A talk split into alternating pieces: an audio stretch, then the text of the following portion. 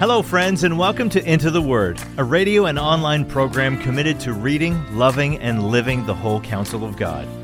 Lord willing, our intention is to go verse by verse and chapter by chapter through the entire Bible. Here to continue that journey is our Bible teacher at Into the Word, Pastor Paul Carter. Your word is a lamp unto my feet.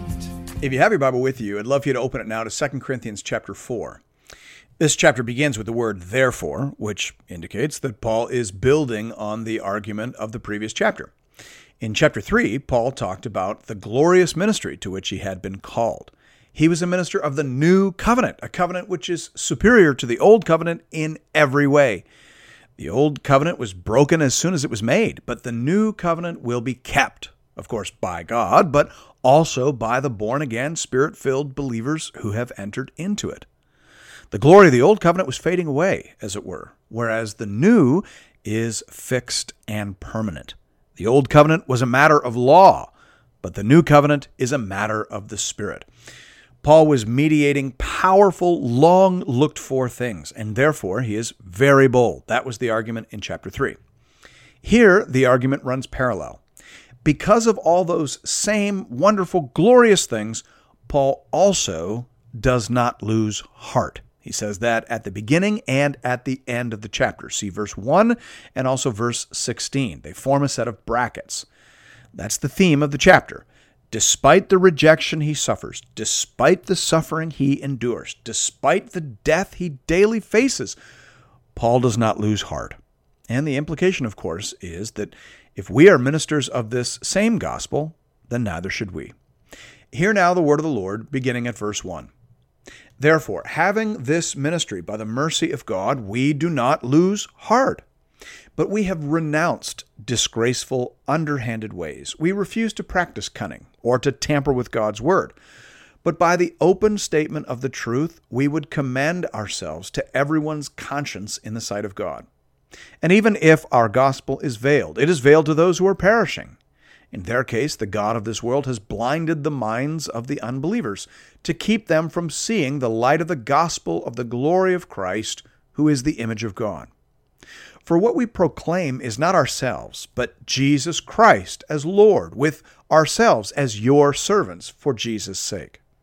For God, who said, Let light shine out of darkness, has shone in our hearts to give the light of the knowledge of the glory of God in the face of Jesus Christ. So, again, the basic idea here is that being entrusted with such powerful and precious truths and resources as he has been, Paul does not lose heart, despite that he has suffered many things, despite that he is walking a narrow uphill road, despite that his message has been rejected by many people who might have been expected to embrace it.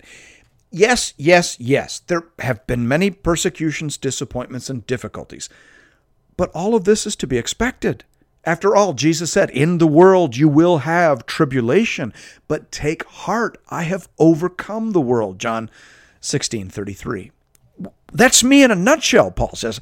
I've had many tribulations, but through the grace of God in Christ, I have overcome.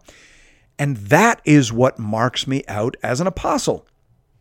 Assuming that Paul is answering his critics again here, who have raised questions about this standing on the basis of his many personal trials, Paul Barnett says helpfully, Paul will argue that, on the contrary, his endurance in the sufferings of ministry mark the apostle as a genuine servant of Christ, whose own sufferings are now reproduced in the ministry of the one who represents him. Closed quote.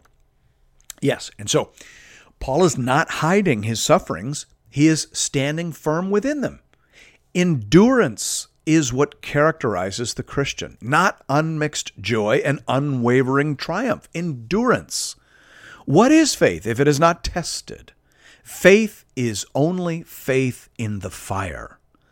And so there will always be a little fire in the life of a true believer, and even more so in the life of a true apostle.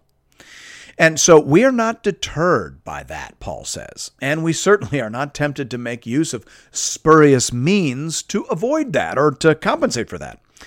Perhaps here Paul is speaking polemically against the false apostles to whom these people have been exposed. They relied heavily on style and technique. They had the PR side of ministry down, Paul says. But did they tell you the truth? Did they preach and model the cross? We preached the gospel openly and truthfully. Can they say the same? Now, as for response, of course, no human being can control such things.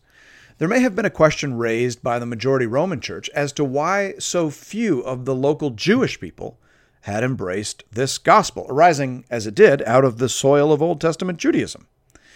Paul says that the answer is that the gospel is veiled to some. They cannot see it. The God of this age has blinded their eyes. And then Paul appears to speak biographically, recalling the time when a blinding light knocked him down and arrested him in his arrogance and defiance. Don't give up hope for those people, Paul says, because I know for a fact that light can shine into darkness and can immediately transform, completely turn around even the foulest of men. I speak from experience, he says. God has shone in my heart the light of the knowledge of the glory of God in the face of Jesus Christ. And so that is our message now, he contends. We simply seek to share some of the light that has been graciously given to us.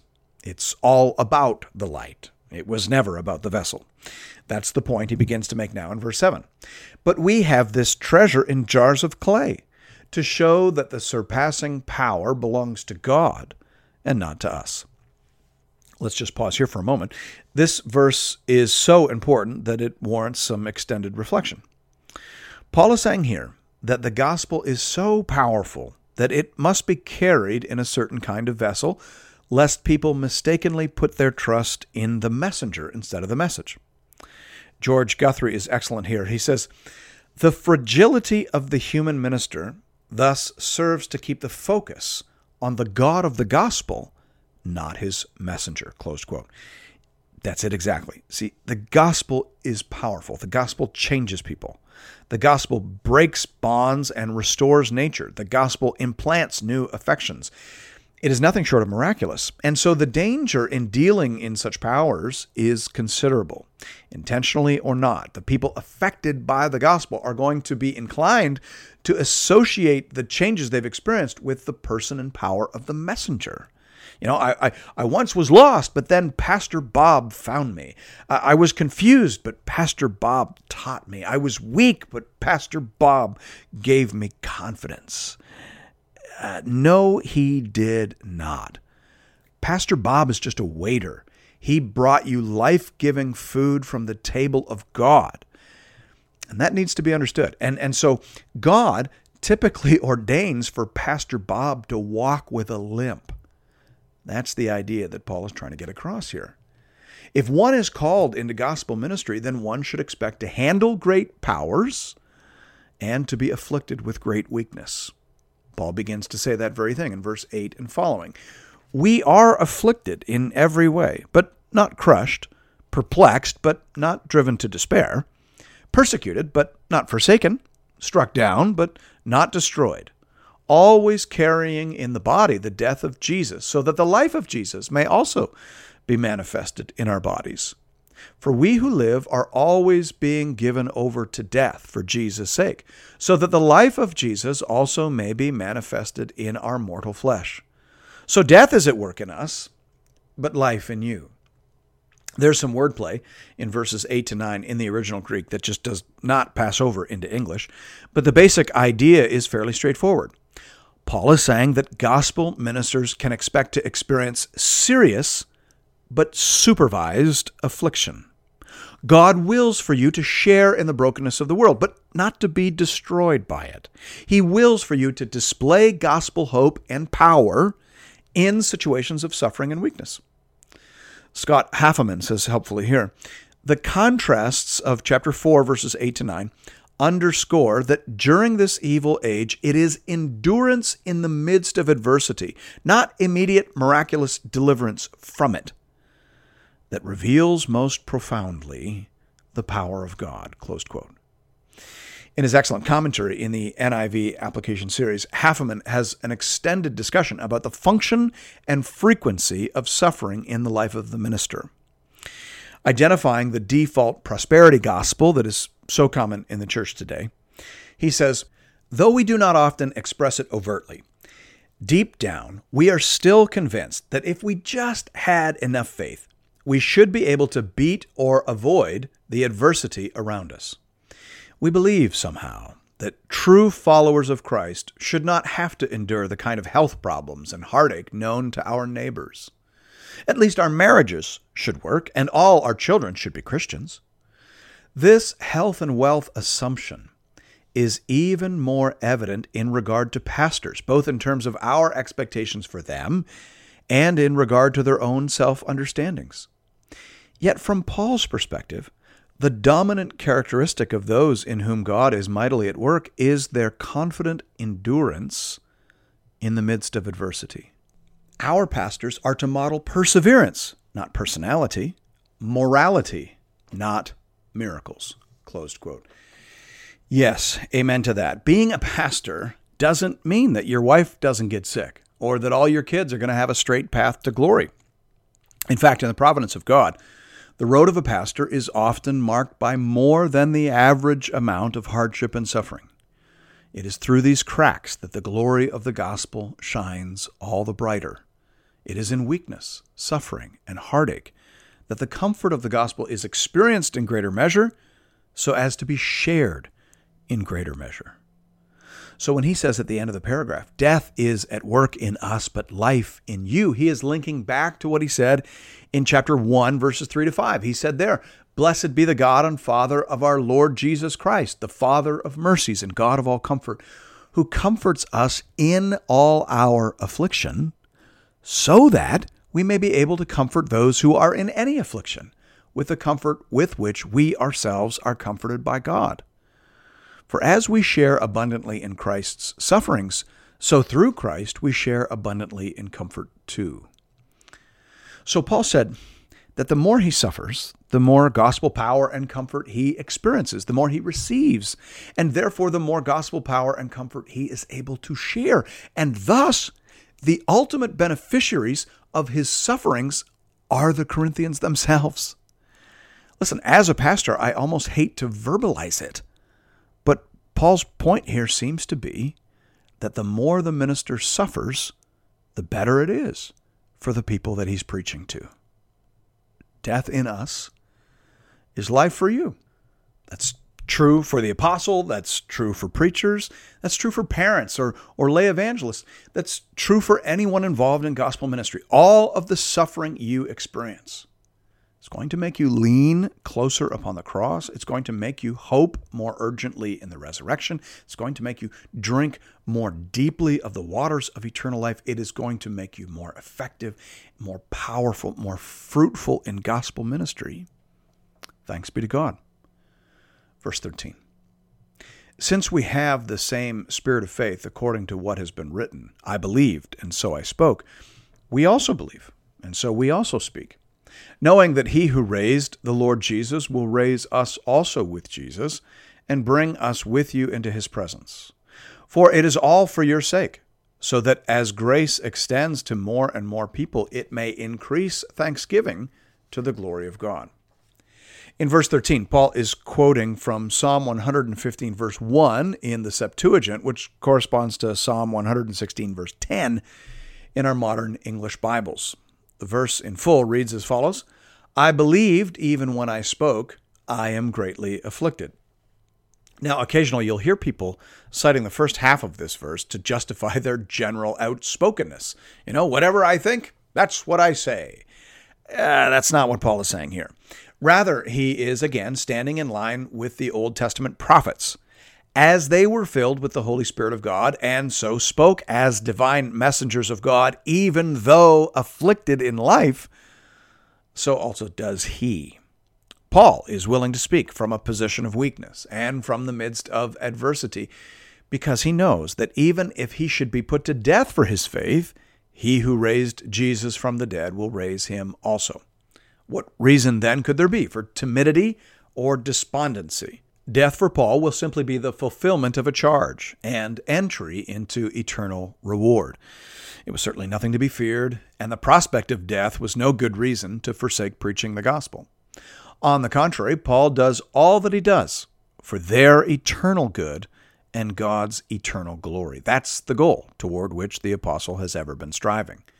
He wants his preaching and modeling of the gospel to result in glad and grateful reception among the Corinthians, but also among others through the Corinthians. As each one is reached, he or she has the opportunity to reach others, all of whom may then join in the chorus of thanksgiving and gratitude to God. What a beautiful picture, and what a worthy ambition. It is one worth living for and one worth dying for. It is not a price to be paid, but a privilege to be embraced. That's Paul's perspective. Verse 16. So we do not lose heart. Though our outer self is wasting away, our inner self is being renewed day by day. For this light, momentary affliction is preparing for us an eternal weight of glory beyond all comparison as we look not to the things that are seen, but to the things that are unseen. For the things that are seen are transient, but the things that are unseen are eternal.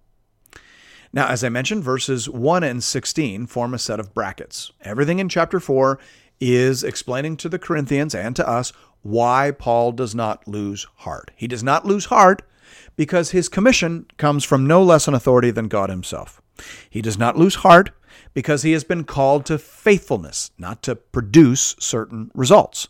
He does not lose heart because the Lord is filling him with supernatural strength and endurance. He does not lose heart because his personal weakness keeps the focus on the power and majesty of Christ. He does not lose heart because his sufferings are supervised and limited by a wise and loving God he does not lose heart, because even if he should be killed for serving the Lord, God will raise him up on the last day. He does not lose heart, because through his ministry, more and more people are responding to the gospel, giving thanks to the glory of God. And finally, he does not lose heart, because even while his body may be failing and fading away, his spirit is healing and maturing day by day. Matthew Henry says marvelously here it is our happiness if the decays of the outward man do contribute to the renewing of the inward man, if afflictions outwardly are gain to us inwardly, if, when the body is sick and weak and perishing, the soul is vigorous and prosperous. The best of men have need of further renewing of the inward man, even day by day. Where the good work is begun, there is more work to be done for carrying it forward. And as in wicked men, things grow every day worse and worse. So in godly men, they grow better and better. Closed quote. William Barclay expresses a similar sentiment. He says here, the years which take away physical beauty should add spiritual beauty. Closed quote. That's it exactly. Yes, Paul says, it is true that the years of my ministry have been hard and trying years, on the body at least. But it is also true that these experiences of suffering and affliction have accelerated my spiritual growth. I'm a better man inside, even if my outer appearance has seen better days. In this chapter, the Apostle Paul sets a wonderful example for all those who would serve and follow Christ in this fallen world. So often, when bad things happen to us, we spend a great deal of time asking why? Whereas Paul spent most of his time asking, How? Lord, how will you use this suffering to magnify the cross of Jesus Christ? Lord, how will you show resurrection power in and through this difficult trial? How will you use this pain to better prepare me to show love and gospel comfort to other people? Those are better questions than most of us are typically asking, and they reveal better thinking than most of us are typically engaging in. I love what David Garland says here. He says, Paul reads the cross into all his experiences and interprets the ups and downs of his ministry theologically as carrying around in his body the death of Jesus to manifest the life, the resurrection of Jesus. All his suffering is part of God's design to spread the gospel. Close quote. What a wonderful perspective, what a high bar, and what a stirring challenge. Thanks be to God.